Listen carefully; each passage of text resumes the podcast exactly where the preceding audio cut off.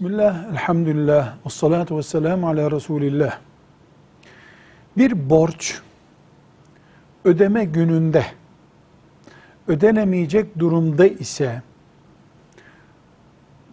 borçlu kimse borcuna karşılık mesela arsasını, dairesini takas yapabilir.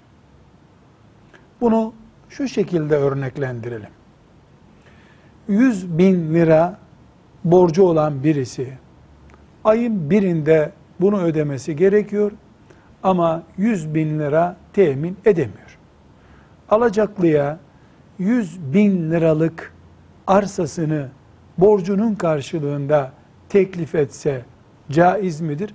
Caizdir. Burada şöyle bir inceliğe dikkat edeceğiz. Her iki tarafın da zulüm görmeyeceği şekilde bir takas yapacağız. Yani 100.000 lira borç için 300.000 liralık arsayı çarçur etmiyoruz. Ya da arsanın 10 sene önceki fiyatı üzerinden değerlendirmiyoruz.